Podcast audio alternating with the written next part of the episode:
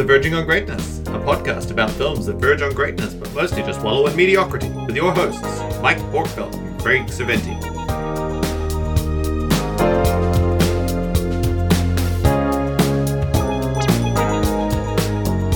Hey, Hey, are you ready to be entertained? I am very ready to be entertained. Are you ready? Couldn't to be more entertained? ready. Listener, Oh, yeah, I'm sure they're ready too. They're I mean, ready. they're here, right? yeah, they. yeah. why else would you? Why else would you do it? If you're not ready. I mean, if you've clicked on this not- well, podcast by accident, Yeah. I mean, please stay. if you, but, you if know. you're not ready, you should really, you should really Yeah. pause this and come back to it when you are ready, because yeah, there's dangers. There's dangers of being entertained when you are not ready. It, it just That's leaps- right. When it just leaps out at you, you might wind up with a sword in the face, just like accidental sword. you could, you could. Um, we uh, we are a podcast called Verging on Greatness. Uh, my name is Mike, and this is my friend Craig, and we do a podcast where we talk about a movie that is, as the title suggests, verging on greatness. It's pretty good. It's it's up there. It's all right, but something is not quite there. Something's just a little bit off. Something's missing. And uh, once a year, uh, we set ourselves a little challenge. Um, when it's Oscar season, we pick an Oscar movie and uh, an Oscar winner, Best Picture winner, uh, which is theoretically uh, pretty good. And um, see if see what we can find there. See what, what what's what's left to be desired of the of that Oscar winner for that particular year. Um, and so for uh, for this episode, we have chosen um, Gladiator. Just make it hard for ourselves. And I'm yeah, I'm, I've got to say right off the bat, it's, it's it's 20 years. So it came out in 2000. It's 20 years since I saw Gladiator. Um, it's held up really well. yeah, it's pretty solid. I thought I thought this was I thought there was going to be a lot more to say about Gladiator, but This isn't. It's this isn't a crash situation where it was at the time recognized as being hot garbage. I mean, I I thought I okay. I mean, it, You remember the you remember the style, right? You remember it's it's swords and sandals and it's Rusty Crowe. Are you not entertained? it's- And, I thought we got to come back to this. There's going to be plot holes. It's Yeah, it's going to be gonna be slow, indulgent Yeah. pacing. I mean, it's indulgent, but yeah, but the pacing's pretty pretty slick, and the, the script holds together quite nicely. It holds together Yeah. incre- incredibly well.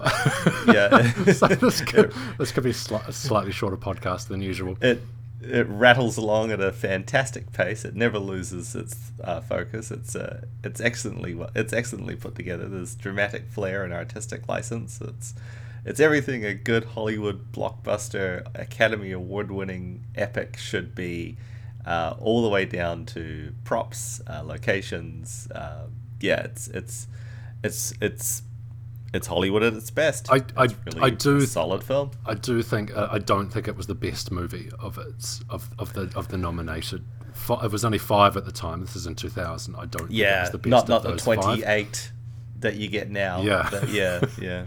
But we'll, we'll we'll come back to that a little bit later. We'll carry on with Gladiator for now, and um, we'll come back to the other nominees. I do I do think there is another movie that's better that should have won. Um, but uh, yeah, I, I do have to say, on on twenty years, twenty two years later, uh, rewatching it, uh, rewatching it at home instead of in the cinema. Um, uh, look, it's it's it's epic. It's it's grand. It's a real. Uh, yeah, it, it launched a whole a whole group of Genre movies. of Um, of epics. Yeah, a, yeah. A, a big a big movement of epics, uh, swords and sandals epics in the in the two thousands. Um, Craig's Sure not, did. He's not clicking his fingers to get my attention. He's just he's just getting his cat to jump up on his lap. the cat the cat is cold apparently and wants to sit on my lap. Don't talk about the other movies. We said we weren't doing this, Mike. um, it, it certainly does. Uh, it certainly kicked off like uh, as as a direct result of this movie. You definitely got uh, Troy. You definitely got Alexander. Um, you, I would I would suggest strongly that movies like 300 were probably going to happen anyway, uh, being that that's based on a comic Yeah, property comic more book. than it's actually based on the War of of uh, um, Thermopylae. Um, but it, it certainly this this movie certainly gives you gives those films the appetite to to carry on to, Yep. to, to, to you know oh well that worked this will work right what we really want now is a semi historically accurate rendition of Alexander, right? Let's let's let's make that movie. That's mm. a good idea. It was um, so different from the action, the sci-fi action of the of the nineties. Yeah, right. From, so we had a lot of Star kind of, Wars, your Terminators right? yeah. and that at the start, and then your Star yeah. Wars and your Matrix at the end. But it was yeah. so it was so different to take to to go complete other end of that and go back to your back to your Ben Hur kind of um, big Roman epic um, yeah. epics. Yeah. And then, of course, uh, the year after this, 2001, everything changed. Uh, there was a real shift in, in kind of what audiences were expecting to see. There were a lot of movies that just didn't get released or got postponed because, you know, they were they were about terrorism or, or they presented the you know, the police or, or whatever in a bad light. So I yep. think that that probably accelerated the desire for the the more escapist kind of um, you know, the blast from the past sort of movie. Yeah, that, I think I think audiences definitely wanted to see more of a like a, especially American audiences definitely wanted to see more of an America first style film because I mean, oddly enough, the very next film that Ridley Scott directs after Gladiator is Black Hawk Down, mm. which is not necessarily a movie about the war on terrorism. It is definitely a movie about um, how exceptional American soldiers can be uh, and how they are going to go after the people they want, and, and they will not stop until mm. they get them because you know they've got Delta, they've got Blackhawks that go down, uh, and they've got Marines uh, and uh, um, airborne Rangers who who kick a lot of ass, and mm. so uh, I think yeah, exactly that. I think 9/11 changes the landscape for what, what audiences want. And interestingly enough, uh, we did um, we did one of the earlier podcasts that we did was uh, Steven Spielberg's War of the Worlds, which mm. is 100% a response to 9 11. Yeah. Um, in fact, some of the imagery from that movie comes from 9 11 uh, with the people covered in ash and dust and stuff. Yeah. Um, but again, this isn't a 9/11 podcast. This is the this is the uh, Halicon days of the, yeah. of the late 2000s. Yeah. Uh, man, um, when we were young and innocent. where the worst thing that could happen in, in Washington was a sex scandal. So you remember those days, Mike, when oh, a sex man. scandal could end a we career. Thought, thought now they just, define a career. It was the worst thing, the worst thing he could have done. What kind of oh president oh is this guy? Um, yeah. Now anyway. it's yeah. Yeah, now o- Jesus. Only yeah. that. Only that? Yeah. God, how far has the world come in just twenty years? Like. Yeah uh, I mean, it's a bit of a segue. It's not about movies at all, but like just just the fact that in in in two thousand, um, uh, you could be undone by a picture from when you were a soldier and you were looking down the barrel of a gun, and like that was enough to, mm. to, to turn you off as a presidential candidate. Now you can literally be caught on tape talking about sexually assaulting people, and and that's not enough. Like, uh, and it's a you know I guess that's we're now living in a post-truth world where the truth is no longer um, objective; it's subjective. Your your truth is just what you want to believe. I guess I guess we've always lived in that world. But. So that is actually an interesting. I think it's interesting that you bring that up because that this this movie. I was going to talk a little bit about the makeup of the movie, but we can jump to the themes here because I think you've you've hit on something quite interesting, which which is actually part of what this movie is about. Uh, it, it's actually quite prescient when you look back on it now, 20 years later. Yeah. The, the whole the main theme, apart from being you know a, just a revenge story, um, the the main theme is about the um, interplay between entertainment and politics. That's right. The power, um, the power that you get from uh, public popularity. Yeah. I mean, they go on ad, uh, and just to, to throw some, some Latin out there, they go on about it ad nauseum um, about how how Commodus uh, is going to. Um, oh, by the way, we're going to spoil the shit out of this movie if you haven't seen it. oh, it. yeah. But uh, Co- how Commodus is, is was smart enough to recognize that what the Romans wanted was was bread and circus.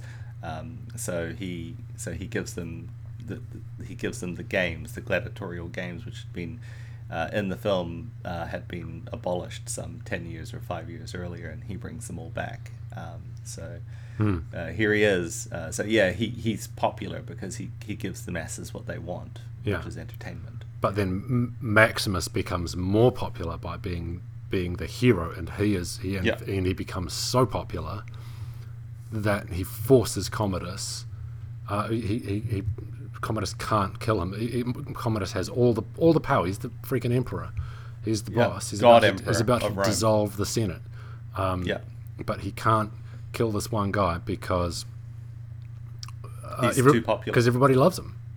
Yeah, and so he contrives, uh, and and in, in keeping with another film that we've done, which is uh, Rollerball, um, he contrives the uh, he tries to stack the deck in his favor by bringing out of retirement one of uh, the greatest gladiators to ever live, uh, Tigris of Rome, uh, sorry, Tigris of Gaul, uh, in an attempt to kill. Um, uh, uh, Maximus, uh, but unfortunately Maximus is better than Tigris of, of Gaul, uh, and uh, Tigris falls to Maximus. Uh, so yeah, which further just cements that he further cements his popularity. Maybe what he should have done is is try to get a sex scandal on him, and maybe that would have ruined him as a gladiator. But it's they even go, they even go about it. It's they talk about this. It's not just it's not enough to just be a great fighter. Like he's got to hold Yeah. the crowd and entertain the crowd. It's Prox, Proximo, who is his slave owner, um, who was Played by former, the late great Oliver Reed, yeah former fighter who who famously died in the production of this film. yeah, yeah. They had to Yeah. they had to fill fill some of his had- stuff with one like- of the um, uh, yeah one of the early uh, well not early I mean it happened previously with the crow but they had to finish off his scenes with uh, body doubles a little bit of CG trickery and um, uh, uh, uh, instead of having lines he grunts because um, he, the actor was dead and couldn't fulfill the lines he had three weeks of principal principal photography left so there's a there's a couple of shots of him like barreling down the camera which are reused because literally they had that shot of him and they could just digitally insert that shot uh, as like a response. So Oliver Reed goes, uh, depending on whereabouts in the plot line he is, has more or less dialogue because he, they could just res- they could just fill in his response with a surly look at the camera.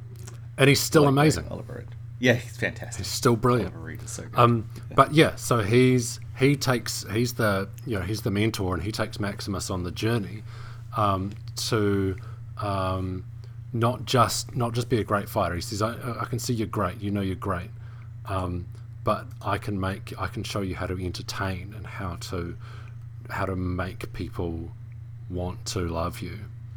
Um, so he's that like it's it's not just that he's it's not just that Maximus is a good fighter.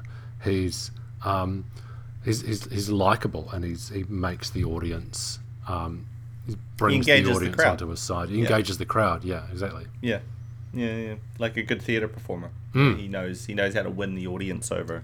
Yeah, uh, or to, to yeah, or the modern day modern day equivalent is the the, the sports athlete. yeah, right. The sports athlete. Yeah, The one that you the like because they they engage they engage the crowd. yeah they engage the crowd. They've got they've got persona. they're compelling. Yeah. Yeah. they've got they've got gravitas. Um, that they have a story. Um, you feel like you're engaged in it. Yeah, There's nothing. There's no specific move that he teaches him or anything, isn't there? There's not a crane kick or anything that he gets that he actually No. uses. It's all. It's No. all. It's all kind of in the in the background. The idea that it's Proximo who is helping him achieve this. I guess that's you know if we're if we're pick, if we're splitting hairs and we're going to have to if we're going to find something to talk about with this movie, it could it could use it yeah. could use a symbol. yeah, or like a like a like a gesture to the crowd, like a flourish or something. Like all, Yeah. all you need to do, you know, is flourish to the crowd. Says Oliver Reed as he as he growls something out Yeah. on camera. And Um, he, he doesn't, and- kind but he doesn't. Kind of has a moment, like yeah, when you have that, and then he has a kind of moment where he doesn't want to do it, but then he does it, and it works, and you know, it, then you you see the effect of the mentor on him, where it's it's all kind of it's, it's all kind of inferred. There's no real. You could you could remove Proximo from the movie completely, and the- Almost, and, yeah. and the um, everything would happen in the same way. He doesn't actually Yeah. he doesn't actually change anything about uh, his the way he fights based on what No, Proximo or, says, or but the way he treats the crowd. yeah The only thing he doesn't do is he stops throwing swords at the crowd. so he goes Yeah. from he stops swords. directly antagonizing the crowd. he goes from a So- goes goes from a heel to a face. so yeah, maybe maybe that's the uh, maybe that's the change that we're looking for here. I mean, that's um, that's as, that's as much as you get. But it's look, it, it, honestly, it doesn't really it doesn't really matter. It's the boy, movies, the if only Rusty Crowe had uh, if only Rusty Crowe had learned some of these uh, some of these lessons from the film, you know, maybe maybe he wouldn't be quite the divisive figure in Hollywood and the rest of the world that he became. So you could use a mentor to make him a bit more likable. Yeah, maybe an Oliver Reed type to come out and go, hey, you know, maybe uh, three minute poems at the BAFTAs uh, and in, uh, assaulting a stage manager because they cut you off is, is the wrong way to go about things, Rusty Crowe. Um, and then uh, maybe maybe then he, he wouldn't be the, the social pariah he is now. Who knows, Rusty? Who knows? Who knows? Yeah, um, I think um, Russell Crowe. Obviously, we're, we're New Zealanders. Uh, I think it's it's only fair to, to mention up top that Russell Crowe is definitely not a New Zealander. He is definitely Australian, and all of New Zealand agrees. I gotta say, I looked I looked back on this movie, um, and, and his performance. I was expecting to I was expecting to find holes in his performance, but I think his performance is pretty solid.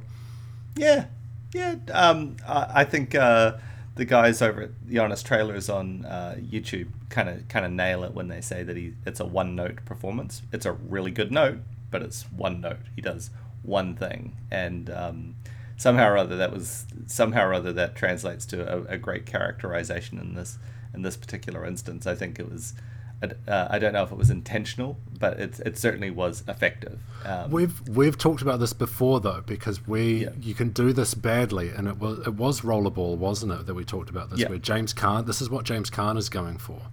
Yeah, and it falls completely flat. Yeah, I think I think Rusty does a better version of what James Caan did. Yeah, um, and uh, I think unfortunately James Caan was trying to be this this. Uh, kind of like you could project your own emotions onto him like he's a blank slate. And the idea is that you're you're you're feeling whatever you think that character is supposed to feel rather than that character telling you what they're mm-hmm. feeling. Um, and I think Rusty, um, I think uh, Russell Crowe in this instance, um, uh, just the way that characterization of Maximus um, is uh, as that tortured general uh, or as that tortured tragic figure uh, is is yeah he, I mean I'll I'll give Russell Crowe shit all day, um, but yeah, he does a good job here, yeah. and um, Which, I think it's very effective in this part. How so. much do you how much do you credit Ridley Scott with that? I don't know if I credit him with much because he's certainly not like an actor's director where he's directing where he's constantly getting great performances out of actors, and, and in many cases, you can all of the actors in his films, w- with very few exception, are almost interchangeable. Like there's you're you're casting a star. Like he is definitely one of the the last of the the, the Hollywood star make you know uh, Star Factory sort of things where he's just literally putting um, big names together in a film, and he, he presents this Ridley Scott package. So you know he's he's the big name director. You get a big name star on board or two, and then the next thing you know you you've crapped out a a, a Hollywood bankable film. He's definitely the last of that kind of director. Mm. Um, but I, I don't think he's a particular. I don't think he's an actor's director. I don't think he's mm. out there um, getting getting these these intimate performances from people. He's no Darren Ar- Aronol- mm. Ar- Aronofsky. Aronofsky. Aronofsky. Yeah. So, which which interestingly is a film that uh, he did Requiem for a Dream that came out the same year, um, and like there's some haunting performances mm. in that movie. Um, but uh, yeah, this he's definitely not uh, a, an actor's director. I certainly don't think he's um, but he's he, is he an effective director? Hmm. Thousand percent, hundred thousand percent. I remember it being. We'll say one more thing about Rusty, and then and then talk about some of the supporting cast who are fantastic. I, I do want to have. I do want to say one other thing about Rusty, but carry on. Carry all right. On. Well, go, my thing about Rusty, I remember. I remember it being a thing that that he wasn't ripped in this movie. Like he, he yeah, was he was of, he's kind of bulky. chunky but hunky. Yeah, yeah. It, was, chunky but hunky was the was the phrase because he he'd been through the '90s late 80s and 90s where it was all uh, He-Man kind of. That's right. Schwarzenegger, Stallone, Van Damme. You, you would have one of them in this movie, and then you had him, and now we've come around again, and now it's now it's Chris Pratt. Um, yeah, but Chris, a bit dad bod, Chris, right? Chris Hemsworth, um, kind of getting yeah getting pretty cut. Well, all um, of those, all of those, all Hugh, the Chris's. Hugh so Chris Jackman. Hemsworth, Chris Evans, like all of those Marvel guys, huge jacked man. Yeah. Um, yeah. So all of those guys, uh, and then you had Rusty. So he was a, Yeah. he was a little bit he was a little bit soft around the edges, but I mean historically speaking, that's probably a lot more accurate than the Chris Hemsworth. Yeah. Um, so. Uh, I think that's interestingly enough, though. Like, funny you should bring up bodybuilders because the guy who plays Tigris of um, of Gaul is uh, Arnold Schwarzenegger's friend. Uh, I can never remember his name, but uh, it's it's Sven Ol Thorson. Um, and Sven-Ole Thorsen is a bodybuilder who came up with Arnold Schwarzenegger, and Arnold Schwarzenegger brought him out from Germany. Really? So Sven, yeah, so Sven-Ole or Sven-Ole or Thorsen, he's in Conan. He's in every Arnold Schwarzenegger movie. He is the body double for Arnold Schwarzenegger in many films, um, and he's Arnold Schwarzenegger. I think he's maybe the stunt double as well. So he's this big fucking Swedish guy. Um, uh, I assume he's Swedish from the name. Apologies if he's not. But he's had this this lifelong career of just being this hulking mass. He's a big guy, um, and and he's Tigris of of Gaul. So funny we should bring up Arnie because he's in this movie. Just Sven is, and um, he's he's the the guy with the bowl cut haircut in in um, uh, uh, Conan that Yeah. um, yeah, he's one of the he's one of the the, the Doom Riders of whatever it is. I forget, but another sword and sandal film. Um, but yeah, uh, the story I wanted to tell about Rusty Crowe was um, uh, Rusty Crowe. I have a I have a I have a, a semi personal connection to this film because I used to work for a company owned by a chap called Eric Watson. Uh, who was a New Zealand businessman of, of note and ill repute in the 2000s. I think he's actually finally gotten some criminal charges laid against him. He might not be as rich as he once was. But apparently, um, back in the 90s or the, the late 80s, he and Rusty Crowe had shared a girlfriend at some point. They had dated some girl who was the same person. And so when Rusty Crowe um, made it big and, and he was hanging around in London, Eric Watson was also in London. Um, and apparently they got into it in a, in a bathroom in a London restaurant or pub or venue um, over the fact that Rusty and Eric had dated the same girl. So I think the way the way the story goes, and history might will probably remember it differently than I'm telling it now. But apparently, Rusty told Eric uh, uh, something something disparaging about this girl that maybe Rusty had stolen away from Eric Watson back in the day, and they ended up getting into a, into fisticuffs in this bathroom in London, um, and uh, Eric uh, had to be pulled off Russell Crowe by Eric's security detail. Uh, because he was giving Rusty an absolute thrashing, and so yeah, Eric Watson had to be pulled off. And I remember because I was working for a company owned by Eric Watson at the time, and uh, I was just like, I want to say to Eric, yeah, punch Rusty in the face, yeah, get him again. Um, but yeah,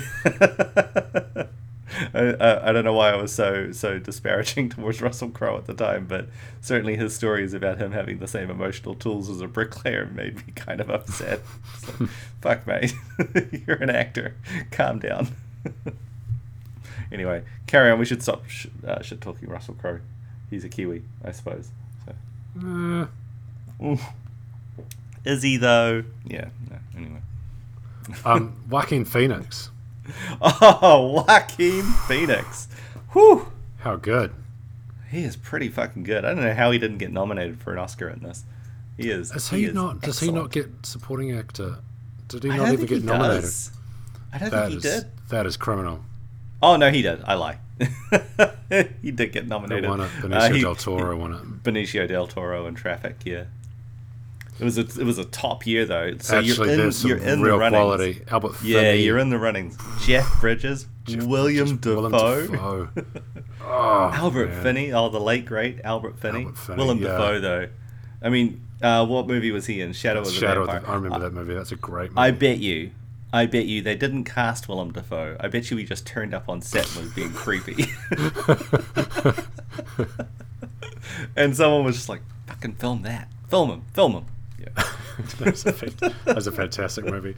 Um, anyway, we're getting distracted uh, by other movies. We'll talk about that later. Um, yeah, I just I think he's he's so good. You really you really get that sense. This is a guy who has been brought up to believe he is half man, half god. Oh, yeah. Um, he is so entitled and sniveling, and he, he veers entitled prick. veers so quickly from from powerful uh, intelligent, wise man to just just dirt, just horrible.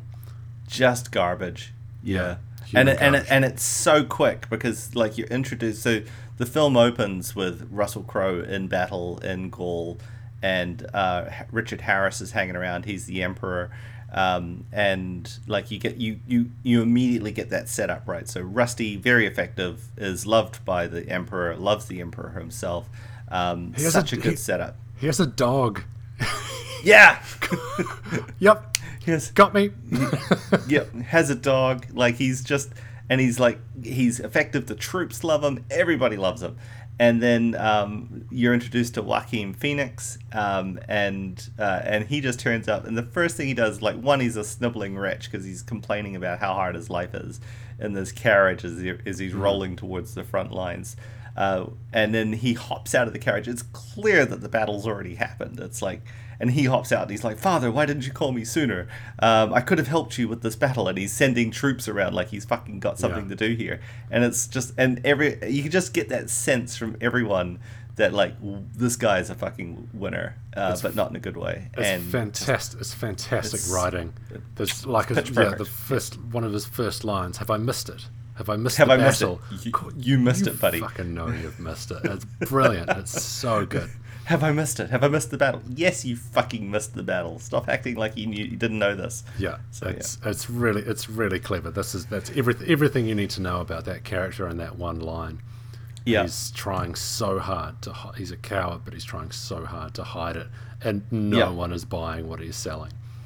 And full credit to Ridley Scott because I don't think I think a lesser director, and I'll give Ridley Scott shit all day too, but I think a lesser director would not have been able to resist a cutaway shot to a couple of fucking Roman centurions giving him a sideways look when he says, "Have I missed the battle?" Crash cut to some centurions looking at each other and maybe looking at him, Yeah. um, just just to hammer home that idea to the audience, like nobody buys his shit. Um, but no, Russ, Ridley Scott's like, no, no, no, Joaquin's got No, this. I agree. He lets his he lets his core cast do it. He lets Ridley do it, and he lets um, Richard Richard fucking Harris do it, who was Richard Harris so it, yeah. good. He's, Yeah. on- he's in, he's only in the first thirty minutes of the movie, but yeah, sadly, he's he's killed off or yeah, yeah, yeah. which yeah, he has to, has to be, but he's just Well, that's how the yeah. story works, right? In real life, that that that person, that that emperor, died of um, of the plague. really. Yeah. Wow. So, But that's that's brave. That's Braveheart, right? History is written by the victor, or Ridley Scott in this case. Ridley Scott. Yeah. yeah. Yep. Um, okay. So, um, Yep. Cast what good. else happens? Um, Cast good. Yeah, everybody in this is good. Connie Nielsen's good. Yep. Um, Derek Jacobi's good. Djimon Hounsou is good. Even Um, the even the supporting cast is good, like Tommy Flanagan and Ralf Moeller. They're both excellent. I had to look up his. I had to look up his name, but the first slaver who buys, um, who buys Oh, Russell Crowe, I recognise from from the one episode of Black Books that he's in. His name is Omid Djalili. Oh, he's um he's also in the Mummy, so he's the uh, Yeah. the Egyptian. Yeah, yeah, yeah. He's good. Everyone in this is good. Everyone. There's there's not a there's not a person out of this, and even the kid's not annoying. How fucking how No. fucking unusual is that? No, good kid. Good like kid. kid. Yeah. All the Kid's yeah, nice. it hits all its it hits all its marks. It hits all its um, hits all its turning all its all the story turning point stories well put together. Um, you get this. the action kind is great. You could argue that the, in the third act, there's a kind of a, a rescue story that just goes nowhere. It just fizzles out, and oh, it turns out that he has to. He was going to fight Commodus this whole time. Uh. So could they have been doing something more to do with that while they were teasing us with this rescue rescue storyline that went nowhere? But I don't know. It's it's fine. It's good. because it's yeah because uh, for those of you that don't know um, and i don't know how you haven't seen this film in 22 years um, it's been on heavy rotation but um, the the idea is that um, uh, the emperor played by richard harris uh, tells tells rusty crowe uh, his character maximus that he's going to turn over the his um, the emperor's chair to rusty with the in, with the idea that rusty will then return it to the senate because he's been ruling by emperor decree for however long. Um, and he doesn't want Joaquin Phoenix to to be um, to be emperor because he's he knows he's going to be a bad a bad guy, uh, and and so so Joachim kills his father and assumes assumes the, the the chalice of emperor, and then the very first thing he does is kills off the people or tries to kill off the people that um, would would otherwise stand in the way of his power, namely being Russell Crowe. Um, and then Russell Crowe su- survives, goes through, becomes famous gladiator, wins the crowd, um, and then there are elements within the Roman Senate and stuff that are conspiring to get him released because then he will his army will will um, res- will, will res- welcome him back, and he will command the army and will be able to overthrow the emperor. Um, which, given when we're recording this, um, uh, I wish there was a Maximus style character that could be maybe turn over the Russian army and send uh, Vladimir Putin packing. But yeah, how how how how interesting in the times that we live in. Yeah, yeah. Oh, I don't know. You got. I mean, Z- Zelensky is Zelensky has has taken a. Oh, I guess book, yeah. right? Zelensky He's is definitely the he's the, the he's the. Maximus of this story. He, he certainly knows how to win the crowd. Yep. Um, so When you yeah, get it, when you get an actors actors in politics, right? Right back Yeah. to Reagan. Yeah, kno- knows how to turn a crowd. Yeah. Knows what looks good on camera. Yeah. It's the same with Trump, I guess, uh, to a lesser degree. Um, I, I think with Trump it was definitely less less orchestrated and more accidental. Uh, but Zelensky is, is definitely is camera aware, knows what knows what a story looks like, Yeah. um, and knows how to turn that as as as as theater. He says with he says with uh, air quotes. Yeah. Um, yeah. Very very uh, very prescient, very very opt uh, apt timing. Yeah. Yeah. Hey, so should we? Anything more you want to say on Gladiator, or should we talk about some of these other movies that it was up against? Uh, what else could I say about Gladiator? Special effects stand up really well. Um, historically, um, it, it plays with history, which uh, ordinarily annoys the hell out of me because you know it's, it's a history. Why, why would you set something? Why would you set a film against known historical events and then change change how those events play out? Because it goes against goes against what actually happened. Like, why Such would a you purist, Craig? I know, like I Never, get really let, upset. the, never let the truth get in the way of a good yarn, Craig. I'm not. I'm not. I, I for one, am very guilty of this. Uh, never about letting the truth get in the way of a good story. Um, but uh, look, it's uh, what's that? Uh, Quentin Tarantino film in World War II, uh, Inglourious Basterds, right? Bastards. Uh, it, it, they they kill Hitler in a movie theater, and and the war goes differently. Uh, it just that always really annoyed me about that film. Like you go to all this this level to make these these historical monsters um, be even more monstrous, uh, and pack it full of like quippy dialogue, and then fuck it, we're just gonna kill Hitler in a in a movie theater, and not just kill him, violently kill him, Hmm. in a way that is satisfying to the audience. Um, just just why? What? Why would you do that? Um, I don't know. It seems. You know, Because endings are hard. I guess. I guess I suppose so. Um, but it um, and then then Quentin Tarantino does the same thing. Uh, in, in two movies later, when he does uh, Once Upon a Time in Hollywood, he changes how the Manson family murders happen and Sharon Tate gets to live, um, because Brad Pitt, um, uh, Brad Pitt's stuntman Mike, um, just fucks up the Manson follower, Manson family when they turn up at the wrong house, and it's just like, Is that what I mean, happens in that movie? I could not get to the end of it. Uh, did you? Yeah, I'm, I'll, I'll confess it's I'm not the world's biggest Quentin Tarantino fan, um, but uh, yeah, that's that's what happens.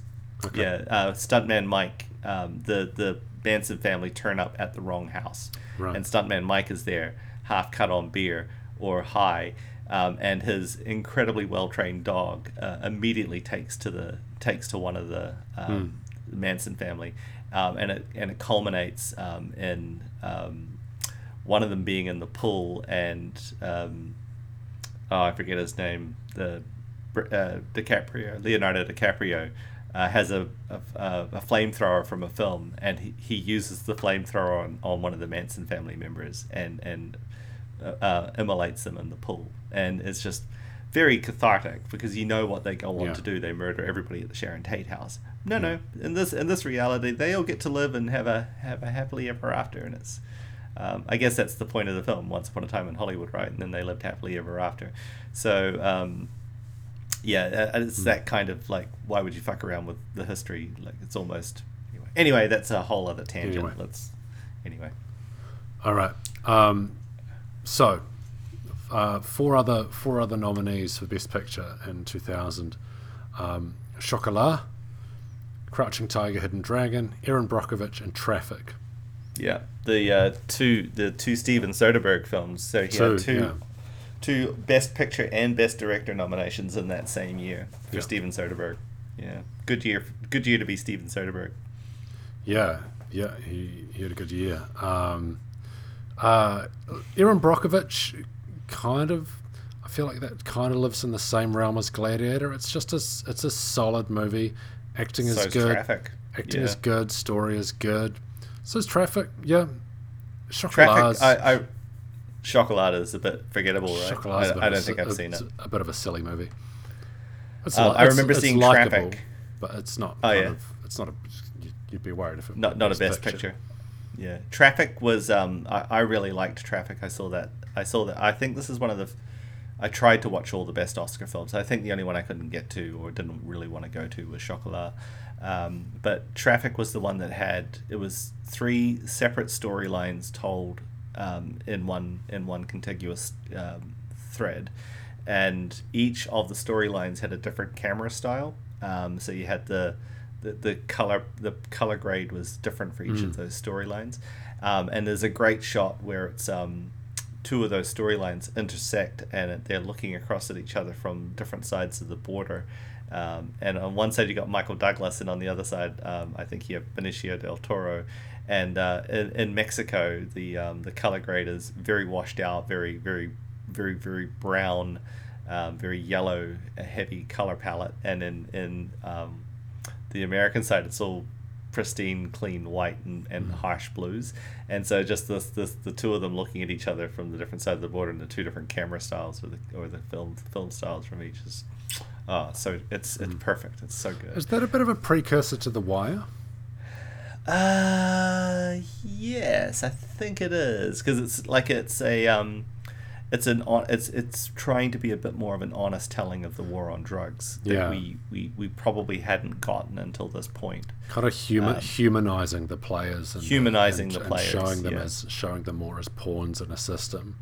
Yeah, because uh, it, it's literally that. Because um, uh, uh, I want to say her name is Eric, but it's not. Um, I forget her name. Uh, she was married to Michael Douglas, uh, or is still married to Michael Douglas.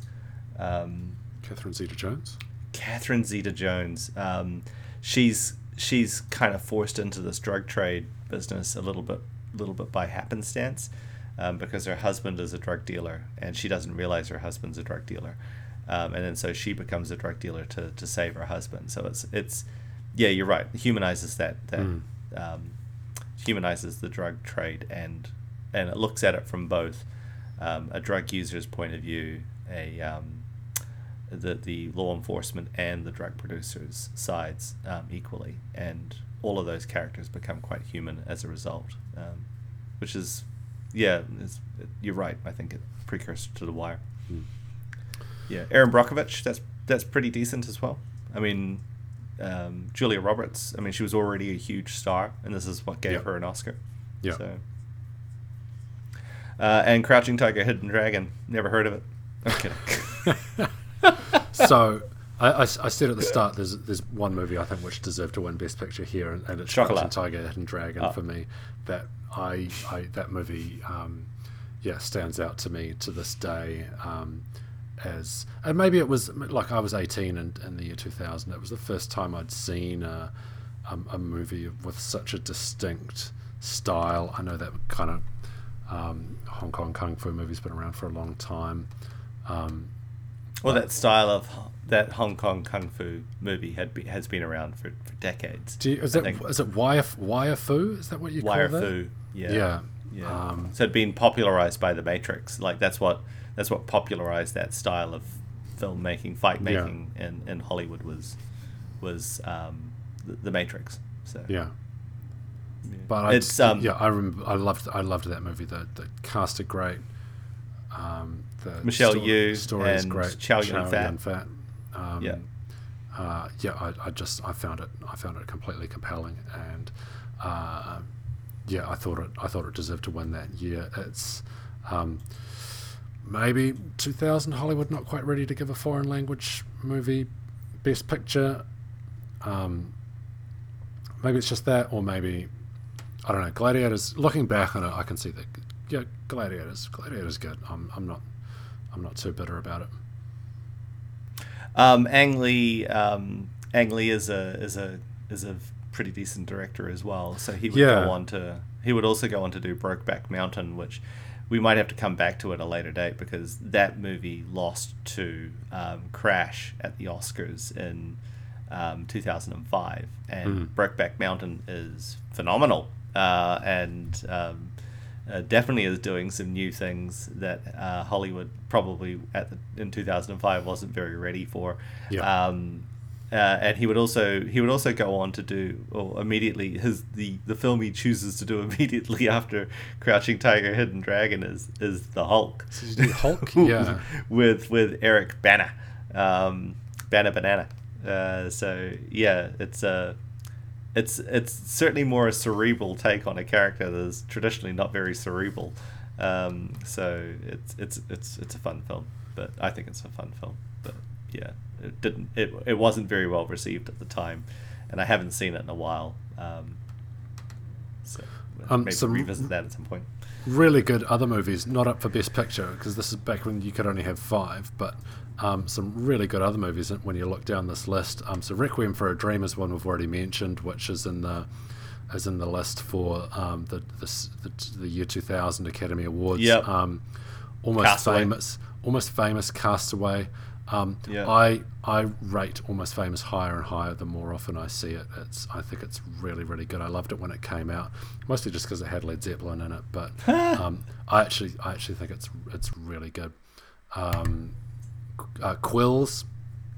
Um, and Oh, I haven't oh, seen that. Oh brother, where art thou? Quills. Oh, is Brother, good. Where Art Quills Thou, Is, yeah. Quills is worth a watch, and um, Oh brother, where art thou? Uh, as as well. Um, all, yeah, really really solid movies. Yeah, I saw Almost Famous. Um, Amy hadn't seen that, so uh, we watched that just recently um, in the last six months. I don't think she, she's a she's a big fan of music from that time period as well. So um, I don't know how she'd managed to miss it, but we watched it. I th- I don't think she was so enamored with it, but um, I I certainly like it. Um, Patrick Fugit is the name of the kid in that. Um, yeah, it's a good movie. it- it Shadow of the Vampire. Yeah, took that me was about also good. three or four watches, maybe four watches, to realize because this came out. I was working at a video store in the, in the year 2000, so I watched a lot Right. of these movies very often. Um, but it, it took me several watches to realize that the, the start of Almost Famous. Sorry, this is a bit of a tangent. Uh, the start of Almost Famous is a Christmas song, and people people walking around, and it's a hot summer day, Mm. and, there's, and there's Christmas music playing, um, which is uh, obviously uh, f- for an American audience that's meant meant to be um, anachronistic, and you're meant to get okay. These, this is a slightly kooky family that celebrates Christmas in the middle of summer, uh, but when you live in New Zealand. Um, That's our reality. that's our reality. We celebrate Christmas every summer. So Yep. it's a hot day and there's a Christmas song playing. Yep. Move on. Sounds like New Zealand to us. Um, uh, Billy Elliot came out this year as well. That's Billy a Elliot's on there. pretty decent film. Um, gosh, yeah, it was it was a solid it was a solid year at the Oscars. So Yeah. you think? Do you think that uh, um, uh, Gladiator deserved the Best Picture in two thousand in the two thousand and one Oscar Oh, season? I can I can see why they won it. Part of part of why we part of why we started doing the Oscar thing is to um, uh, drill a little bit into the politics, right, and highlight ones ones where okay that that, that hasn't that hasn't won because of the quality of the film. That's that's, That's won one because for other reasons. it, it, yeah. it- either it resonated with the audience at that time, or because the vote was split, or because of some um, effective campaigning um, Yeah. by the producers. Shakespeare in Love. Yeah. There's there's nothing obvious. It's not a travesty. Gladiator winning. It's uh, and, and I thought it, I thought it might be looking back at it, but uh, looking back, it's Nah, this film's solid as. it's it's it's It's fine. Uh, I don't think It, it, it is it- an it wouldn't absolute have. rock solid film. I, yeah, I wouldn't have voted for it, but I can see why it won. It's it's fantastic. It's ambitious. Um, It's- it's certainly ambitious, It achieves, and it it- achieves everything it's trying to achieve and more. yeah, the script is is tight. The cast is tight. Um, uh, despite Russell Crowe apparently walking off set when he didn't get his way with with dialogue in, in the finished product. Um, yeah, he was apparently a prima donna even then. Were there any Um, other any other casting? Have you got Have you got the Wikipedia page up? That's uh, IMDb. It usually reveals if there's like different cast casting that was considered, like different. I wonder if wonder if it No, have not- different not- if someone else in the in the Maximus or in the um. Not that I've Commodus not that. I've seen. Um, I don't. I didn't see any um, like oh this actor was meant to be um, was was almost cast or was replaced at the last minute. The only one was was Oliver Reed, um, Right. who who died three weeks out from from principal photography. What I did think was interesting though, um, uh, because Hollywood is first and foremost a business. Um, everyone had insurance on them, and Oliver Reed had insurance on him. Uh, and should he be unable to finish the film, like the insurance company would pay out, um, and that's kind of what happened. So they he died, and uh, there was this there was this big rush to either remove him from the film, finish the film with what they had, or they could recast, uh, because the insurance Mm. company would have paid for it. Um, and they chose not to recast. They um, they chose to keep him in the film and finish with what they had. Um, and I mean, it's unless you are told that he died three weeks before the finish of this film, um, three weeks before principal photography finished, you wouldn't know. He, he they No. seamlessly they seamlessly finish that character arc out. I mean, he goes from having a lot to say to having nothing to say. Um, uh, but yeah, I think that's the, the only one they chose not to. They I'd, chose not to. I'd completely forgotten it um, until you mentioned it. that he died. Yeah. Um, yeah, he had a heart attack. Um, and he died on set. Well, not on set. I think he died in his sleep. But Mhm. um, I don't. I don't think there were any. I don't think there were any um, major casting issues. I don't think there was like a, a, a time when uh, Harrison Ford nearly played um, Gladiator. I think there was a famous actor who was courted for the role um, of Maximus, and he It's thought hard- he was too old. Hard to think of anyone else in either of those main roles, eh? Maximus or Uh, Commodus. I can't. I can't see anybody else in those main roles either. I did. Um. I did. I think I did see some trivia that was um, someone. Someone uh, was originally cast or was was being courted. Oh, I think Mel Gibson. I think Mel Gibson was courted to play. Right, so that Maximus. yeah, which tr- tracks with Braveheart, but then that's a bit too. It feels a bit too close.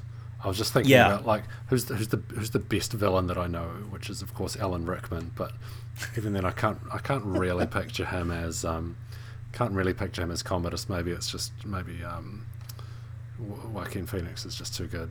He's Apparently, apparently, according to the trivia, Joaquin Phoenix was always first choice to play Commodus. really. Yeah, they didn't he- consider anybody else. What had he been in before this? Because he goes Um, on to I think he was in on to 9 millimeter. signs and Yeah, Um, he was. Um, he was in. I think the film that he was in before this that actually kind of made him a star. Obviously, his brother is the late River Phoenix, Hmm. um, but he was in a.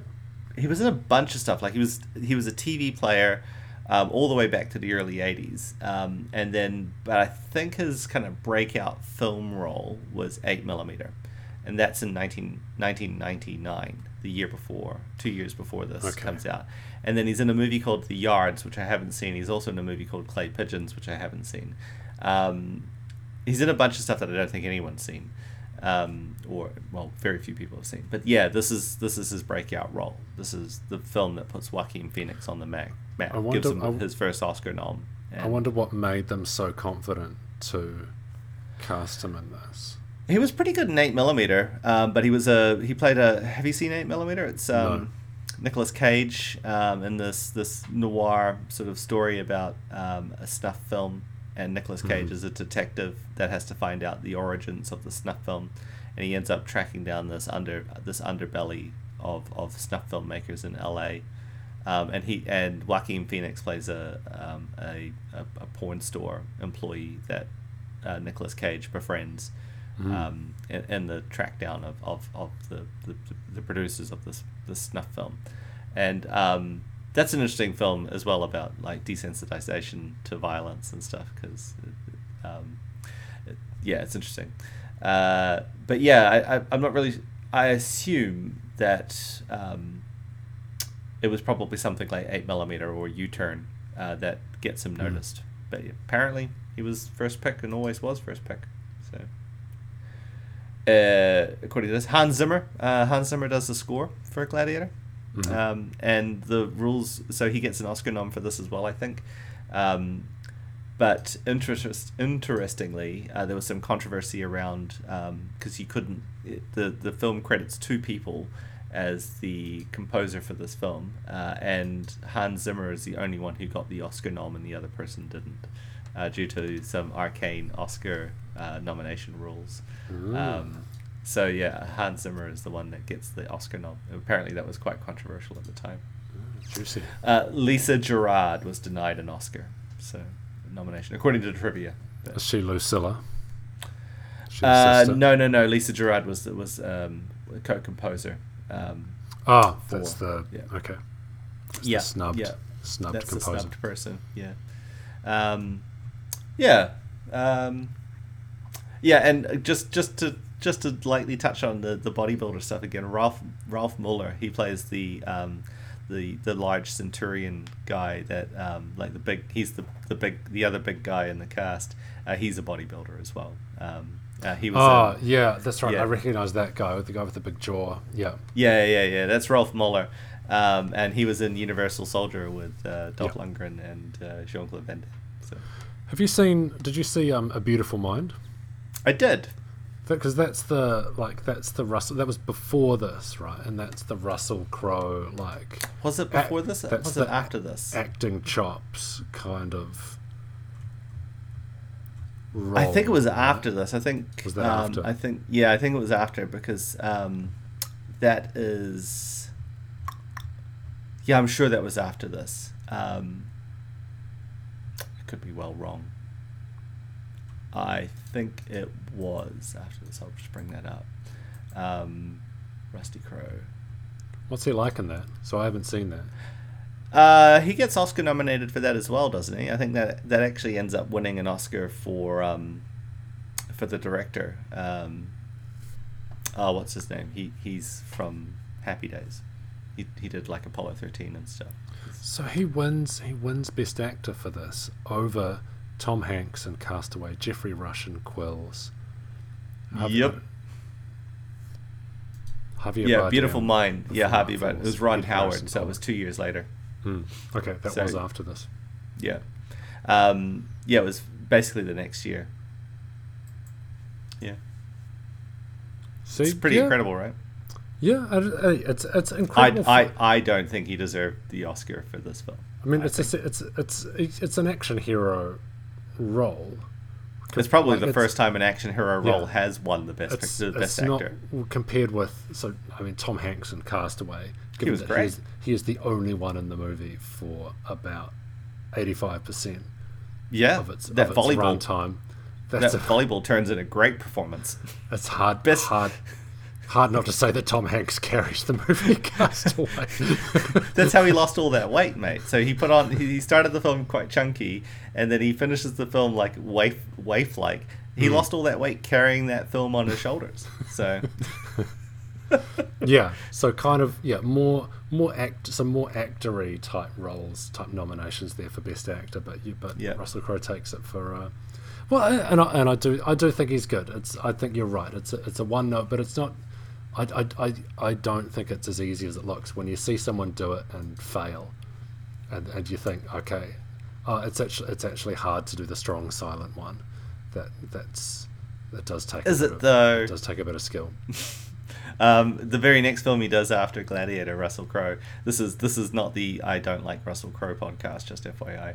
Um, the very next film he does after this is Proof of Life with Meg Ryan, uh, which um, which is uh, which is where he has an affair with in real life has an affair with Meg Ryan, and uh, of course it's the dissolution of the Meg Ryan Dennis Quaid marriage. And Oh, then apparently, got and then the goss. apparently, yeah, apparent. I remember it at the time. I was, I was fully plugged into the movie goss in, in the in the early two thousands, um, and um, so Meg Ryan and Russell Crowe have a, a, a well publicized affair that they, they initially tried to de- to deny, but it's uh, it very quickly develops that um, that it's true, Mm. and um, uh, Dennis Quaid, who who is by all accounts a, a lovely guy, um, just just straight up divorces Meg Ryan, uh, and Meg Ryan um, thinks she's in a relationship now with Russell Crowe, and Russell Crowe just goes off and dates somebody else, and so poor Meg Ryan's kind of left kind of left out in the cold. So, I mean, live with dogs get fleas, I suppose, but um, yeah, Rusty Crowe. Just proven himself to be an all around great guy. All right. Um, best picture winner. Best actor winner, Russell Crowe. Um, hey, uh, I, I would just, uh, just, just to hammer the point home. He actually has an, he actually has a chunk in his Wikipedia um, bio about altercations and controversies. Craig- so Craig- that's still- the kind of person we're dealing with here. I still live. I still live in the country that Russell Crowe is from. Like, I don't know. I don't know where Russell Crowe lives now, but it's, there's a strong. There's a strong likelihood it's New Zealand where I am. No, he's he's in New South Wales. He doesn't care about you. He's uh That yeah, that we can be sure of. He um I think I think in his Oscar acceptance speech. I think it was his Oscar acceptance speech where he gets up and he goes, um, he's his. Uh, um, God defend New Zealand, but thank God for Australia. And it's like, okay, so you clearly don't want to be a New Zealander anymore, Rusty Crowe. That's fine. You can be Australian. Fuck you. But yeah, Cold. gold. All right. Um, we should wrap up. Look, this yeah, this movie is greatness. It's- Oh, this movie is fantastic. Very and good. and, Very and I'll give Russell Crowe shit for another hour, but he's fantastic in this Yeah. movie, and he's in one of my favorite films, which is L.A. Confidential. He is fantastic. Oh in that. man. Oh, we and- mentioned LA Confidential. That's LA a Confidential. Wonderful movie. that is fantastic, and it's the good. Australian Kiwi buddy cop film of the of the Guy fucking Pearce, isn't millennium. Guy Pearce is in that. Everyone's in that. So. I I think that that they that sniveling excuse for a human being, um, that that slime bag. Uh, I think his name is Kevin Spacey. That dickhead. He's in it. Like, just ignore that. Spacey is in it. He, right. Yeah, he, he meets a violent end as Kevin Spacey should. Um, but um, but yeah, it's it's L.A. Confidential, one of my favorite films. Such a good movie. Um, hey, so we're we should be releasing this uh, relatively Shortly. soon, and then we're gonna have a we're gonna have a little mini pod um, where Craig gives his opinions on the Oscar nominees for 2022, and I give my opinion on The Power of the Dog, which is the only one that I've seen. Because I have children and Craig does not, which means Craig has free I have a time and I do not. I have a cat. It is it is very it is very demanding. Um, so So look out for that. We'll be we'll be back again soon. very shortly. All right. Thanks for Uh, listening. Like Hey. and subscribe. Yeah, And hit, us, uh, hit us up on the socials. Do all that good shit. And and did you like did you like Gladiator? Did you think it deserved to win the Best Picture Oscar of of uh, two thousand and one? Uh, or did you, like Mike, feel that it should have been Crouching Tiger, Hidden Dragon? I, I kind of agree with Mike, if I'm being honest. I think it should have gone to that as well. But um, here we are. Tell us everything. Yep, tell Sound us. off in the comments. Tell us. us up. We're Yeah. here. We're watching. Or Craig is anyway. I am. Do you know how hard it is to watch eight Oscar-nominated films? it is. It is time consuming, That's, and a lot. They're salute, not I getting salute your commitment. I salute your commitment, Craig. Frickin' the last one I've got to watch is three hours long. So All right. I think that'll be. I think that'll be tonight's viewing. Yeah. All right. We'll, we'll be back with that soon. Um, Thanks, everybody. out. So we'll talk to you soon. Bye bye. All right.